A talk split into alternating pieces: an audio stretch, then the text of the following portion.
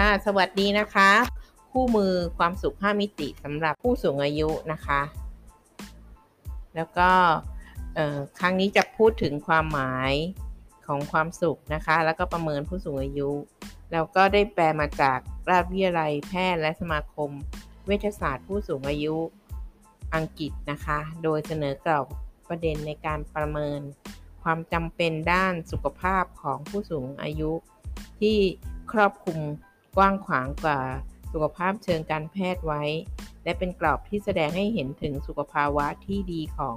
ผู้สูงอายุที่ควรจะเป็นไปตามอัตภาพนะคะ ข้อ 1 ก็เป็นการประกอบกิจวัตรประจำวัน หรือที่เรียกว่า activity of daily living นะคะ ADL การดูแลสุขวิทยาส่วนบุคคล เช่น อาบน้ำ การขับถ่ายการรับประทานอาหารนะคะ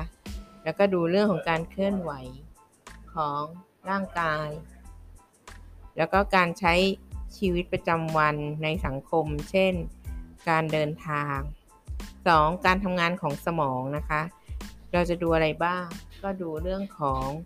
ความรู้แล้วก็ความจำแล้วก็มีการ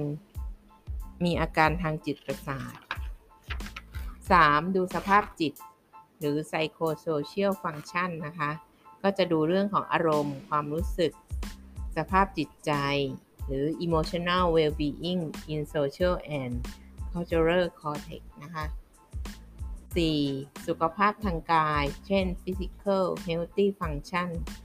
นิ่งนะคะ แล้วก็มีการประเมินภาวะสุขภาพเชิงอัตวิสัย มีการ จ็บป่วยไหม แล้วก็ดูความสามารถในการปฏิบัติกิจกรรมต่างๆ 5. การเข้าถึงบริการต่างๆ นะคะ ว่า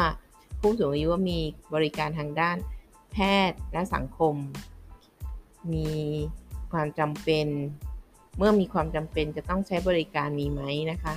แล้วก็มีรายได้ที่พอเพียง การเข้าถึงลูกหลาน บุคคลในครอบครัวเพื่อน เจ้าหน้าที่และอาสาสมัครที่จะให้ความช่วยเหลือต่างๆ 6. มีสภาพแวดล้อมที่เหมาะสม มีที่พักอาศัยเพียงพอและราคาที่เหมาะสม มีสภาพที่พักอาศัยที่สถานะต่างๆ เอื้อต่อการใช้ชีวิตของผู้สูงอายุ อย่างไรก็ตาม เพื่อที่จะนำสู่การพัฒนาความสุข ให้กับผู้สูงอายุ ในโครงการป้องกันปัญหาสุขภาพจิตในผู้สูงอายุ ก็ทางกรมสุขภาพจิตจึงนิยามความสุข เพื่อนำไปสู่การปฏิบัติในการพัฒนาผู้สูงอายุ โดยจะมีแนวคิดในการสร้างสุขระดับที่ 1 ด้วยการนำหลักธรรมะสี่ประการก็คือ สุขกาย สุขใจพนันในสมบูรณ์ และก็เพิ่มพูนงานอดิเรกนะคะ มาใช้ แล้วก็นำแนวทางหรือแนวคิดในการสร้างสุขระดับ 2 ก็คือทางพุทธศาสนา มาใช้เพื่อพัฒนาความสุขให้เกิดขึ้นในตัวของผู้สูงอายุเอง ร่วมกับนิยามความสุขในเชิงจิตวิทยาของสเล็กแมนนะคะ และกรอบแนวกรอบการประเมินภาวะ สุขภาวะของราชวิทยาลัยแพทย์และสมาคม เวชศาสตร์สูงอายุของอังกฤษ มาใช้เพื่อสร้างกรอบแนวคิดในการพัฒนาผู้สูงอายุ 5 ด้านอย่างเป็นรูปธรรม โดยจะใช้ชื่อว่าความสุขเชิงจิตจิตวิทยา ในผู้สูงอายุ เพื่อส่งเสริมสุขภาพและป้องกันโรคให้กับผู้สูงอายุ ตลอดจนเปลี่ยนทัศนคติเกี่ยวกับผู้สูงอายุว่า จากภาระมาเป็นกายการมาเป็นพลังของชุมชน ด้วยการให้ ผู้สูงอายุ เป็นผู้ให้อย่างมีคุณค่าแล้วก็มีศักดิ์ศรีนะคะกรอบแนวคิดอะสุขห้ามิติที่สร้างเอาไว้นะคะ ก็เพื่อพัฒนาความสุขเชิงจิตวิทยาในผู้สูงอายุ ก็จำเป็นต้องนิยามความสุขให้พร้อมจะนำมาปฏิบัติและสามารถวัดในเชิงสัมสัมพันธ์ได้ ซึ่งจะทำให้ผู้สูงอายุมีสุขภาพ กายและสุขภาพจิตที่ดี ดังนิยามข้างต้นในเนื้อหาที่กล่าวต่อไปนี้ ความสุขมี 5 มิตินะคะ 1. สุขสบาย ด้านที่1เนี่ยสุขสบาย ก็หมายถึงความสามารถของผู้สูงอายุ ในการดูแลสุขภาพร่างกาย ให้มีสมรรถนภาพ สมรรถภาพร่างกายที่แข็งแรงคล่องแคล่ว มีกำลัง สามารถตอบสนองต่อความต้องการ ทางกายภาพได้ตามสภาพที่เป็นอยู่ มีเศรษฐกิจหรือปัจจัยที่จำเป็นพอเพียง ไม่มีอุบัติภัยหรืออันตราย มีสภาพแวดล้อมที่ส่งเสริมสุขภาพ ไม่ติดสิ่งเสพติดนะคะ ด้านที่ 2 ก็คือสุขสนุก ก็หมายถึงความสามารถของผู้สูงอายุในการเลือกวิถีชีวิตที่รื่นรม สนุกสนาน ด้วยการทำกิจกรรมที่ก่อให้เกิด อารมณ์ที่เป็นสุข จิตใจสดชื่นแจ่มใสนะคะกระปรี้กระเปร่า มีคุณภาพชีวิตที่ดี ซึ่งกิจกรรมนี้ กิจกรรมเหล่านี้สามารถลดความซึมเศร้าและความเครียดและวิตกกังวลได้ ต่อไปด้านที่ 3 ก็คือสุขสง่า หมายถึงความรู้สึกพึงพอใจในชีวิต ความภาคภูมิใจในตนเอง ความเชื่อมั่นในตนเอง เห็นคุณค่าในตนเอง การยอมรับนับถือตนเอง ให้กำลังใจตนเอง เห็นอกเห็นใจผู้อื่น มีลักษณะที่เอื้อเฟื้อแบ่งปัน และมีส่วนร่วมในการช่วยเหลือผู้อื่นในสังคม สุขด้านที่ 4 ก็คือสุขสว่างนะคะ ก็หมายถึงความสามารถของผู้สูงอายุด้านความจำความคิดอย่างมีเหตุผล การสื่อสาร การวางแผนและการแก้ไขปัญหา ความสามารถในการ คิด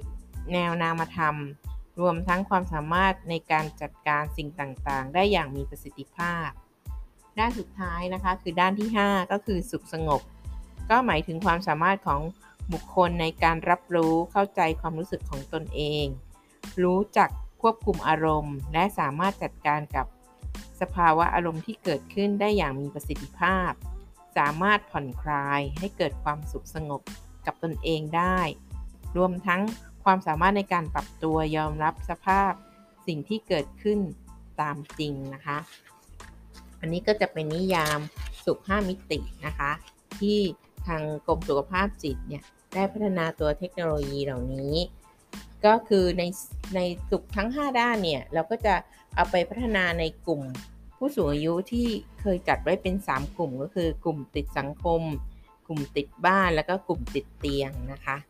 ซึ่งแต่ละกลุ่มเนี่ยก็จะมีความสุขในแต่ละมิติใน 5 มิติเนี่ยมีการพัฒนาที่แตกต่างกันไปนะคะ เดี๋ยวจะอธิบายละเอียดในโปรแกรม ตอนนี้เราจะมาดูเรื่องของการการให้ความหมายของความว่าสุขสบายกันก่อนนะคะ เพื่อที่ทุกคนจะได้เข้าใจตรงกันว่าสุขสบายเนี่ยเราสามารถพัฒนาหรือเสริมสร้างผู้สูงอายุให้มีความสุขสบายได้ยังไงนะคะ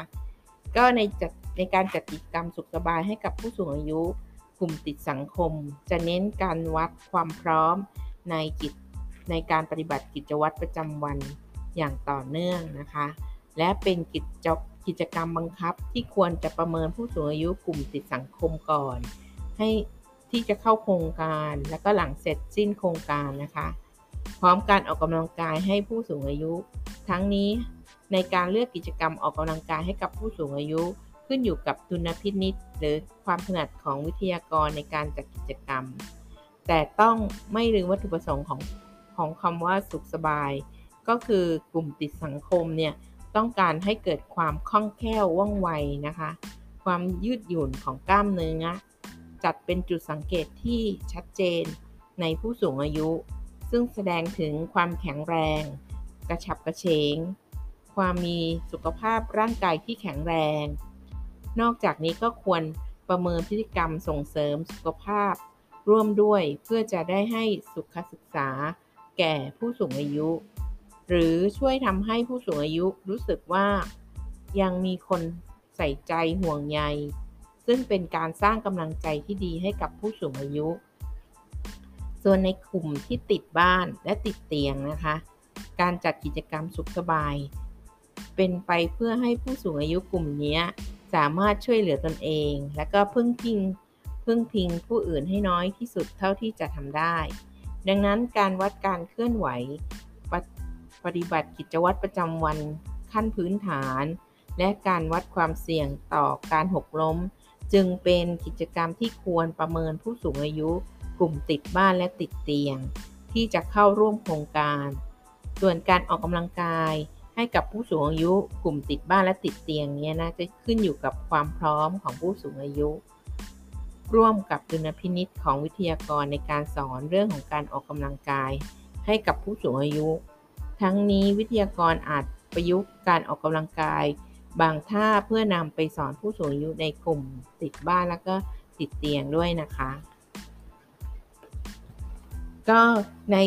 สุขของสบายเนี่ยเราจะพูดถึงสุขภาพร่างกายนะคะ เราก็จะมีผู้สูงวัยที่เราจะต้องพิจารณานะคะ อาจจะแบ่งเป็นสูงวัยที่อยู่ในระดับที่เรียกว่าติดสังคม ก็จะมีเทคนิคจูงใจให้ผู้สูงอายุอยากออกกำลังกาย เราก็จะต้อง วิกรก็จะต้องเป็นผู้นำในการให้ผู้สูงอายุ สอนท่าการออกกำลังกายหรือหาวิธีให้ผู้สูงอายุอยากออกกำลังกายนะคะ อาจจะมีการดัดแปลงจากท่าออกกำลังกายที่ใช้ออกกำลังกายเป็นประจำทั้ง 7 วัน ดังนั้นก็จะมี 7 ท่าในการออกกำลังกาย แล้วก็เมื่อผู้สูงอายุเข้าโครงการก็ให้ถามผู้สูงอายุว่า ใครเกิดวันไหนจันทร์อังคารพุธให้ดูวิธีการออกกำลังกายประจำวันเกิดตนเองนะคะ แล้วก็ให้ผู้สูงอายุฝึกออกกำลังกาย ประจำวันเกิดของตนเอง เพื่อข่าวหน้าเมื่อมาร่วมกลุ่มกับผู้สูงอายุ กลุ่มวันจันทร์มาออกกำลังกาย ก็จะนำให้เพื่อนๆได้ฝึกตาม จากนั้นก็มีการจดจำท่าออกกำลังกาย วันถัดไป และกลับไปฝึกต่อที่บ้านจนครบ 7 วัน ก็จะได้ท่าออกกำลังกายที่ครบ 7 ท่านะคะ อันนี้ก็คือ สุขทางด้านร่างกายนะ อย่างไรก็ตามวิธีการสร้างแรงจูงใจก็ยังมีอีกหลายวิธี เช่น การชวนผู้สูงอายุออกกำลังกายตามเพลง หรือหาวิธีออกกำลังกายที่เหมาะกับโรคเรื้อรังที่ผู้สูงอายุกำลังเป็นอยู่ แล้วให้กลับไปฝึกที่บ้าน เมื่อมารวมกลุ่มกันคราวหน้า ให้ผู้สูงอายุสาธิตวิธีการออกกำลังกาย หรือ อาจใช้วิธีการแข่งขันเพื่อสร้างแรงจูงใจหรือชักชวนให้เกิดการออกกำลังกายได้ค่ะ เป็นต้นนะคะตรงนี้ก็มาจากหนังสือคู่มือสุข 5 มิติสำหรับผู้สูงอายุนะคะสำหรับวันนี้เราก็ได้จบเรื่องของสุขสบายไปหนึ่งเรื่องนะคะ พบกันครั้งต่อไปในอีพิโซดหน้า จะเป็นสุขที่ 2 นะคะ สุข สนุกนะคะ เราจะมาฟังกันว่าสุขสนุกเนี่ยเราจะทำยังไงให้ผู้สูงอายุได้เกิดมีความสุขสนุกได้นะคะ ขอบคุณมากค่ะสำหรับวันนี้